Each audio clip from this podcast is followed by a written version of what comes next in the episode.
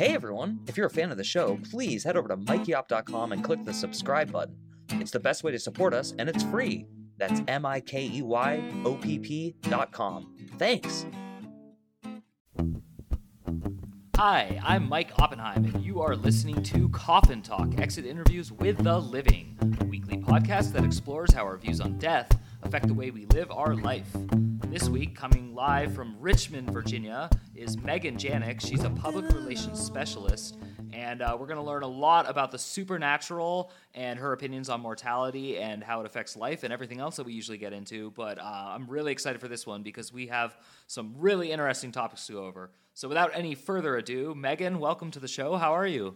I'm doing great. Thank you so much. I'm really excited about this.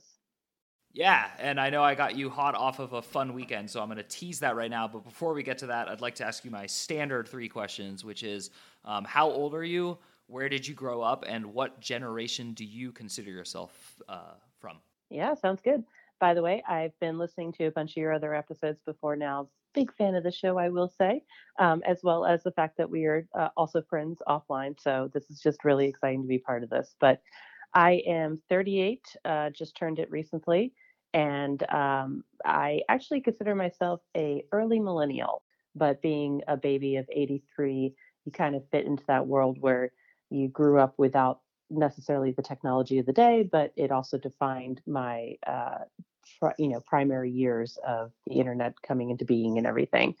Um, and as for where I grew up, I always say all over. Uh, I was born in Atlanta, Georgia, but I have lived in Florida, New York, Indiana, Virginia, California. So um, I don't really identify with one particular place as to where I grew up. Wow, that's cool. And as you said, we are friends, but I had no idea you'd lived in that many places. That's really cool. And it's funny because you have a slight, like, accent, but it's so slight. So it's interesting to hear, like, how that all came about. And I guess it's probably because you first learned English in Atlanta, or were you already out of there? Oh no, we moved um, from there when I was about a year and a half down to Florida. Uh, so people always say they can't exactly pinpoint what my accent is, and I have no idea. that's exactly what I was kind of getting at. Is like there's something there, but I don't know where. Um, that's cool. So um, you're very open-minded, and that's my favorite quality in anyone. So when we've talked about like any subject, you're just kind of like interested, and you're a seeker. I, I would definitely say that about you. So, what would you say uh, led you to being so open minded about all things like spiritual? Was it your upbringing, your parents? Was it just personal? Yeah, I mean, growing up, I wasn't, my parents weren't particularly religious. My father uh, grew up Presbyterian, but we went to church some in my early years, but I would say by middle school, we had stopped going to church. My mom, uh, she actually met my father through a youth group, but by the time I came along, she was pretty much out of organized religion. So she almost never attended with us and definitely never forced it. So that kind of left a gap in me figuring out what else there is. And of course, you know, I think being a baby of the 80s and the 90s and then the early 2000s when the show Ghost Hunters was so popular, um, there's just, uh, I think ghost stories are very interesting, have always been very interesting to me. So I think that uh, leads itself to questioning what comes next and kind of started to inform my own internal yeah, I do call it faith or spirituality, I guess I call it more than faith. Um, but yeah, I would say a lot of pop culture had a had a presence for me. That's very cool. That's a really good answer, very articulate, and a lot of questions for me to ask. And so, I guess the first one I would want to know is currently, right now, today, um, what is it, like Sunday, July 25th, do you um, believe in life after death? Yes, I do. Absolutely. Awesome. And how would you explain not only your belief, but then also the confidence that you have in that? I would like to hear both, if that makes sense. Oh man, let me crack my knuckles here. Um, uh, so I you know, I was thinking about this obviously before we had our call, and I feel like I'm on a quest uh, to discover, you know, paranormal uh, life after death at the moment. Um, it's been kind of growing for years, but particularly uh, when the pandemic set in last year and I had a lot of free time, I started watching a ton of ghost shows, and that really sent me down the rabbit hole. However, Um, I don't believe I'm ever going to find any solid answers. What I do believe, though, is there's some continuity of our soul after we die. Um, some of the different shows I've even, or just different people I've listened to and heard from recently, I kind of have this thought that when you die, your soul has a choice to either remain on this plane, maybe uh, you have some things you still need to sort out, or you just aren't ready to to leave or whatever, or you can move on, as they say. But I also believe the spirits that move on can come back and visit us, as in our loved ones checking in on us, or um, I don't know. There's some there's some way that they heaven isn't a place that you just go to and disappear to and never have any interaction with earth anymore and and i don't also think of heaven as like a space in the clouds and white light and all that i just uh, i actually heard a, a term recently that heaven is a state of mind more than um, a physical place or a spiritual place after death um, I was trying to talk to my husband before we started recording to think through my thoughts on this. And I realized when I start getting into it, my brain goes a million different directions, which I guess you've also discovered by doing this show that there's no linear path to discussing life after death. Literally nothing. Yes, I more than agree. Um, actually, let me just ask you a direct question based on like what you were saying, which is, um, so I know that you lost your father like somewhat recently, and that's something that we actually became like friends, kind of talking about, um, because I think loss is the hardest thing in the world, and I think that you have to open up and talk about it, and so that's why I felt okay bringing this up on the podcast. So, do you like communicate with your father? Do you have any like thing you want to like talk about that with? Has that changed or helped you achieve this realization? I do not um, have a current relationship with him. I would say. Um, I okay, so my father passed in 2013. Um, he passed from complications following open heart surgery. Uh, we had discovered less than a year before he passed that he had AFib, and it just felt like everything happened so suddenly. And even though we had another 10 months with him, it was it was hard to kind of wrap our brains around. So uh, I do I, I, will actually share the story of the day he passed. Um, so he had had open heart surgery. Unfortunately, the next day we were informed that he had suffered a massive stroke and would not be recovering, uh, which is a major blow. You just don't think your parents are ever going to leave you. And um, so uh, the final day, it had come to a point where the stroke wasn't taking him naturally, and we had to take him off oxygen and um, and just wait for nature to happen. And you know, it takes about well, it, takes different time, but for us, it was about four or five hours from the time that he came off the machines to when he passed. And it was hard as my brothers, my mother, and I um, all sitting around watching this happen. And at one point, I remember I'm sitting at the end of the bed looking at him, and I'm I'm crying, and I said, "He's not ready to leave. He loves us, and he's just he's not ready. But Dad, you kind of have to. It's like a train is coming, and it's it's your turn. You have to get on it." And but we love you. And i kind of felt in that moment that it was coming from i don't know where. Like i mean of course i'm upset i'm thinking about him passing of course but this these words that came out of me just kind of felt like it was something else.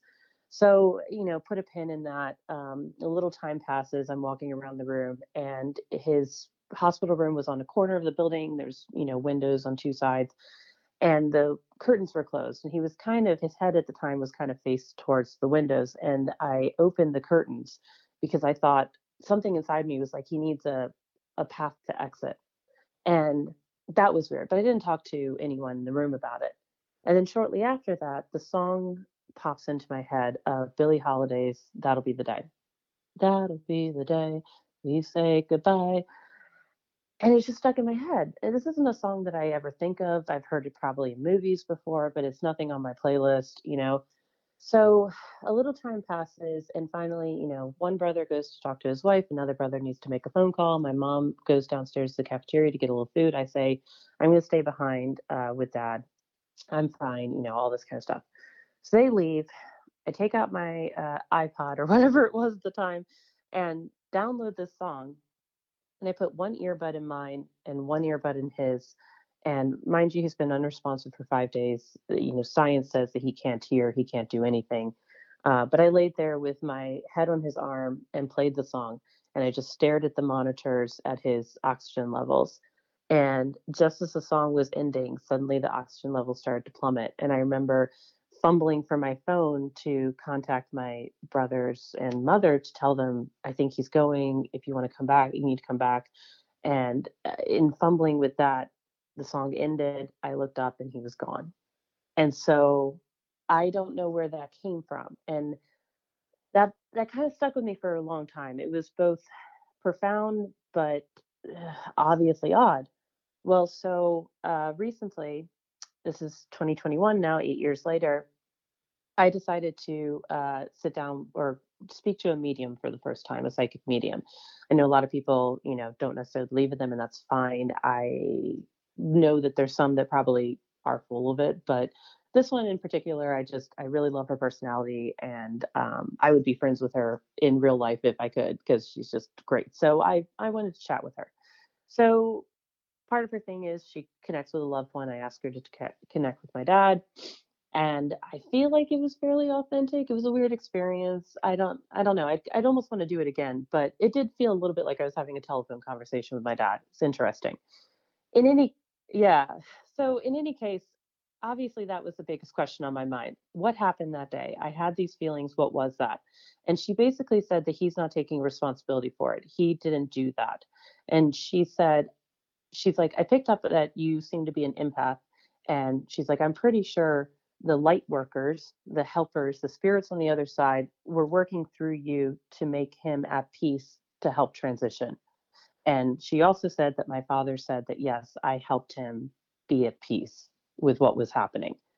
Oh, I mean, that's, I got total goosebumps when you're telling the story. And I also like, very emotional right now. I, I, literally, my daughter was born like three days ago, so I'm a dad to a daughter now. So I, I just want to say that that's like beautiful. I mean, it's sad, like the how early he left us, and you know everything you described. But the purpose of this podcast is to help people like find some sort of meaning for themselves and so i think there's a lot in that and um, it sounds like it, it worked for you and as far as the medium and stuff goes you know we had someone on the show who was a medium and uh, it's definitely something that the older i get I am more interested and open minded about it. It's a little hard for me to wrap my brain around all of it, but I am curious um, if if heaven is a state of mind, which I actually love. I'm gonna uh, remember that quote for a long time.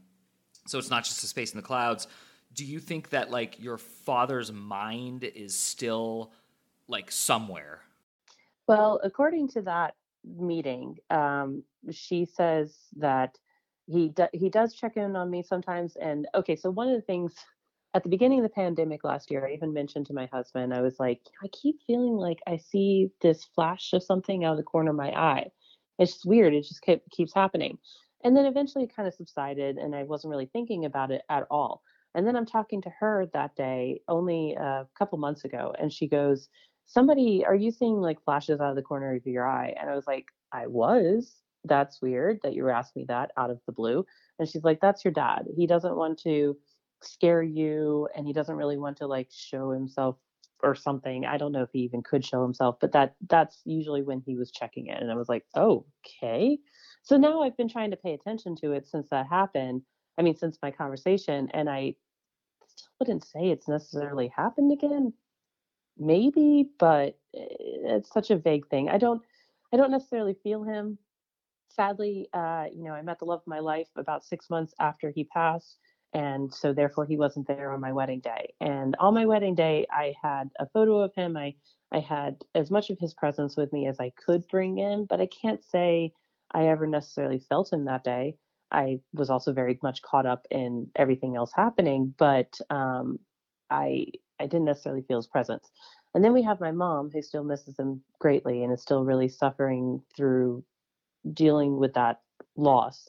And the medium says that he spends most of his time with her, that he's just around there and present, and that it's not her time, but that he's hanging out until it is her time. And he even apparently she said something like he was talking about there's some paper she's working on, and at the time she was working through some uh, Medicare things that she was finally having to figure out. And so, yeah, I don't, I don't know. Uh, it it felt authentic. Um, so I I think that just kind of goes along with my theory that you can pass on and move on after death, but you can still come back and and be a part of your loved ones' lives as to whatever extent. That resonates deeply with me and i think uh, first of all i know like the definition of faith is like a total catch 22 it's like it's to believe in something that is never going to be able to be proven at least in this um, plane this is re- reality that we're in. And so I, I, do think that that's what it takes to communicate and then we have like something in common i, I think i mentioned to you this but my one of my best friends from childhood um, passed away from liver cancer when he was like 36 and it was in uh, 2018 and I met my wife like 2 months later and right before he died he said I'll help you meet your love of your life from the other side. And it just like I thank him Stop. literally every day. Yeah, no, and it like it's just cool. And like I don't care what anyone else thinks. I don't care if it, you know, some atheist wants to like pin me to the, the whatever, but I just it feels right to me and I just feel like it works. And I think your dad definitely helped you meet our mutual friend, your husband. So I Yeah, so here's a funny story when I met him, when I met my husband Andrew, uh, we had been dating a few months, and I vaguely knew where he worked. I knew he worked off this one road in an office park, but or I think I, I thought that. But so I was I was laying in bed with him one night, and I was like, "Where exactly do you work?" And he describes it, and I swear to God, he's one building over from where my father's last job was, and with my father's AFib, he got to where he couldn't drive. So there were times that my whole family is splitting the responsibilities of driving him and picking him up from work. And so I went to that office park plenty before he passed. And I just, you know, Richmond's a decent sized city. It's not the biggest, it's not the smallest either. So to have them share the same building practically is odd. I mean, definitely. Yeah. And yeah, it's it's weird. Uh, I've said this so many times on this podcast, but I'm gonna repeat it because it's my favorite quote. Um, someone I'm close to, her name's Lynn Bunch, said, it's only a coincidence if you believe in coincidences and i just think that kind of sums it up like so all right i want to uh, shift gears because we're uh, we got some time left but i do want to hear um, a little bit about like what you just did this weekend. So do you want to like let us know what that was? Yeah sure. So um, like i said uh, over the last uh, couple years my interest in the paranormal has definitely been growing. So finally this year i'm like you know i should actually put these thoughts to action and um, let's look into how I can even try to be a part of a paranormal investigation.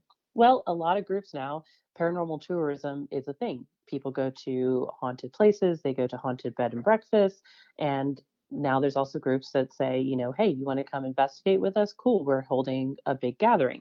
So this group in Virginia called Haunted Nights Paranormal Events, they did one last night at Tuckahoe Plantation in the western part of um, the greater suburbs of Richmond. Uh, this is a plantation that dates back to before the revolution.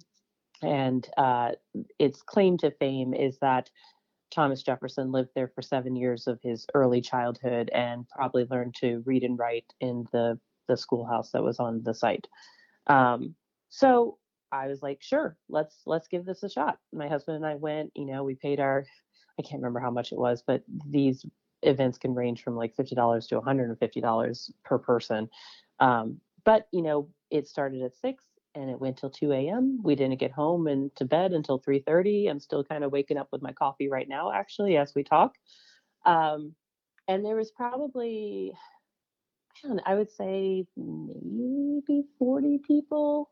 It it wasn't that small, but what they did was it was such a large property. They split everyone into teams and kind of rotated through the different locations, beginning around eight ish and you then you know eight to two with 15 minute breaks in between hour long investigations at each area. And basically they were like you know we're going to make sure someone experienced is on each team but other than that whatever you all want to do to try to experience something or get any evidence so to speak um, you do it. We don't have a lot of information on this location other than that it's very old. There's a couple tiny little whispers of maybe some things seen, but otherwise we want to just see what you get and see what happens. And so it was it was it was pretty cool. Um, one of the things I was really excited to try out last night, and we did, and we actually finally got some pretty interesting evidence from it potentially, is this new method of investigation called the Estes method. It was developed by a couple guys that were working out at the Stanley Hotel um, as like the resident paranormal investigators that would also take you know tourists around the hotel and such.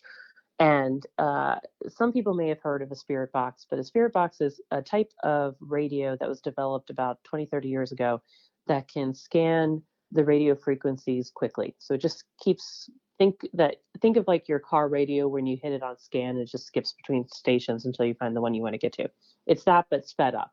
And so the idea is as it scans through the radio stations, it's not staying on any of them long enough to really hear what the people are saying, but that through this, words can sometimes come through as if like uh, and phrases actually more importantly phrases. Because if a phrase comes through five words when it's already skipped through six different channels where did that come from? How is that being strung together between six different radio channels right?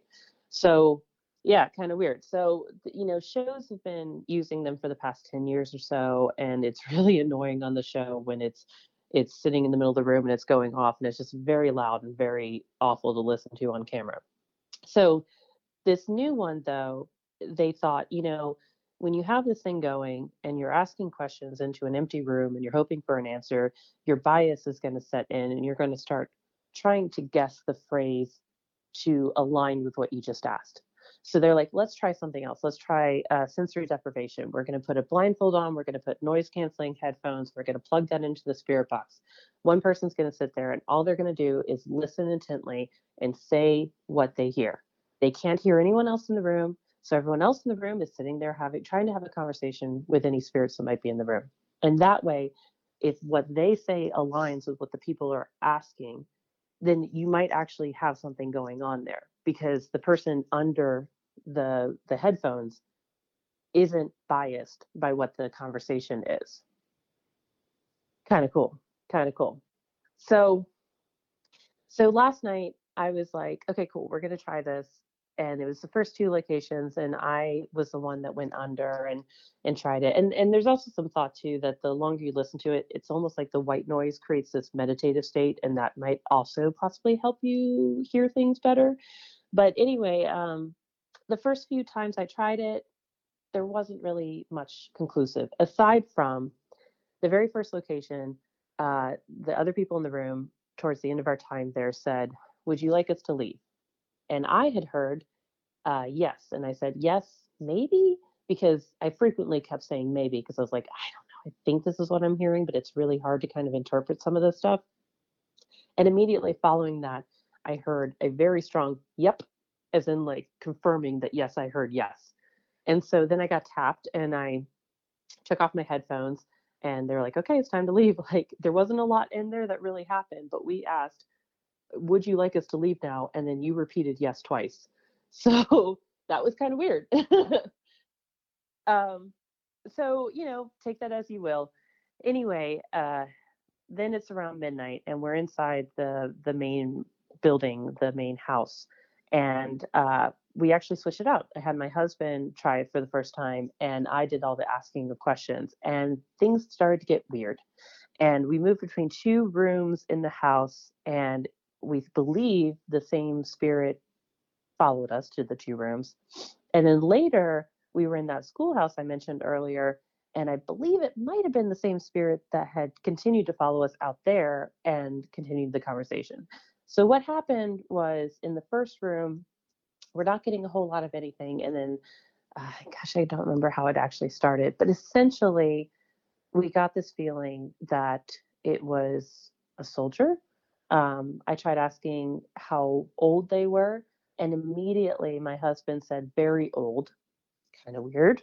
Kind of weird that it was like an immediate reaction because again, he's only listening to radio. He has no clue what I'm asking. Um, yeah and so but okay this is this is where it gets really weird. This guy that was coming through we think is a guy i think is maybe a, a dead soldier possibly very you know whatever he starts getting flirty. It was weird. He was saying some things as if like he even repeated the word sexual twice which was like what is happening? And can i just say being flirted with a ghost that your husband is channeling somehow is a weird experience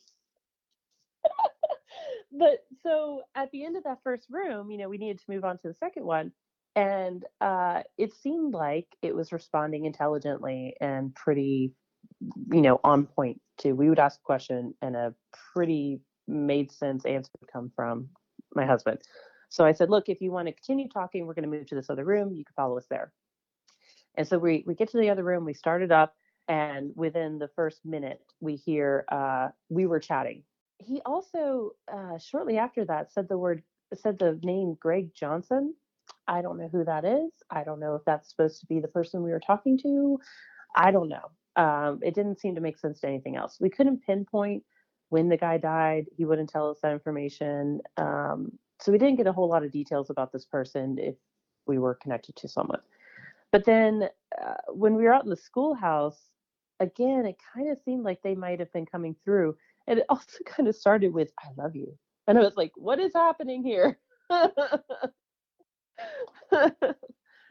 I don't know. It was weird. And then the one other thing we had happen too is uh, thing called an EMF detector, uh, K2 device. So an EMF uh, measures, well, it's basically electronic waves coming off of things. So people um, in homes will use them to determine if they have some kind of electrical issue happening. So when I got ours, I tested it out. I had something running in the microwave. You move it over there, the lights flash up to red, or you put it beside your cell phone, the light flashes to red. It's picking up on all that stuff. But if you're just in the middle of the room with no electronics around you, it doesn't do anything. It just has one green light. So when we're in the schoolhouse, we had that in the room. You know, we think we're connected to someone by the Estes method I pick that up. I start moving around. Suddenly, I find a hotspot, and it's it's just on top of a desk. There's no electronics on. There's it's an old wooden desk. There's nothing underneath the desk, and it's just it keeps going red and kind of like responding to our questions with the lights also going off. And then I move it at one point because it stops doing activity there, and then I find the spot again, but this time it's in the middle of the room. And so like I basically kind of followed it around the room and it was it was so weird. So there was then in that instance there was more quote evidence happening uh, in alignment with the other one. So that was really exciting. I gotta say i'm pretty impressed. This is not only fun to listen to but like i'm actually glad you said how much they cost because it's a, the correct term paranormal tourism. It's not like going to prove or disprove anything but it's tourism it's interesting.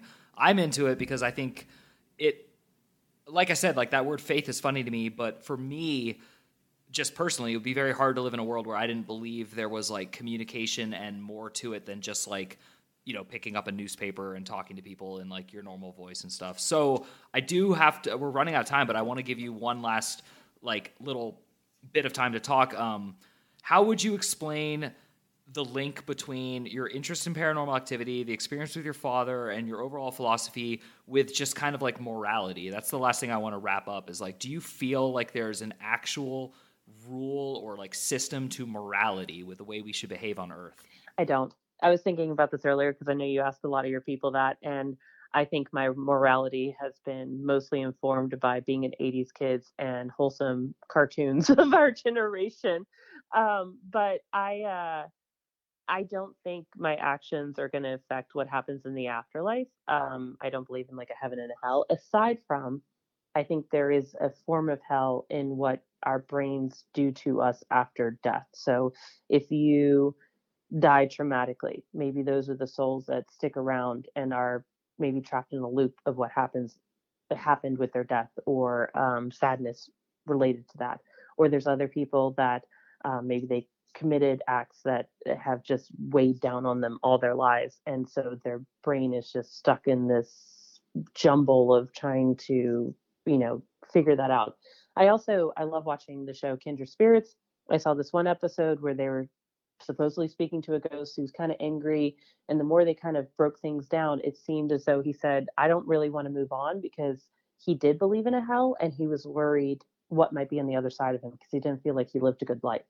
So there's a theory that sometimes souls stick around to uh, work through almost like penitence for what they did in life before they feel ready to then move on. Just like prisons are very actively haunted, a lot of people say, because those are people that are also still paying penitence after life. So I feel like that's a form of hell.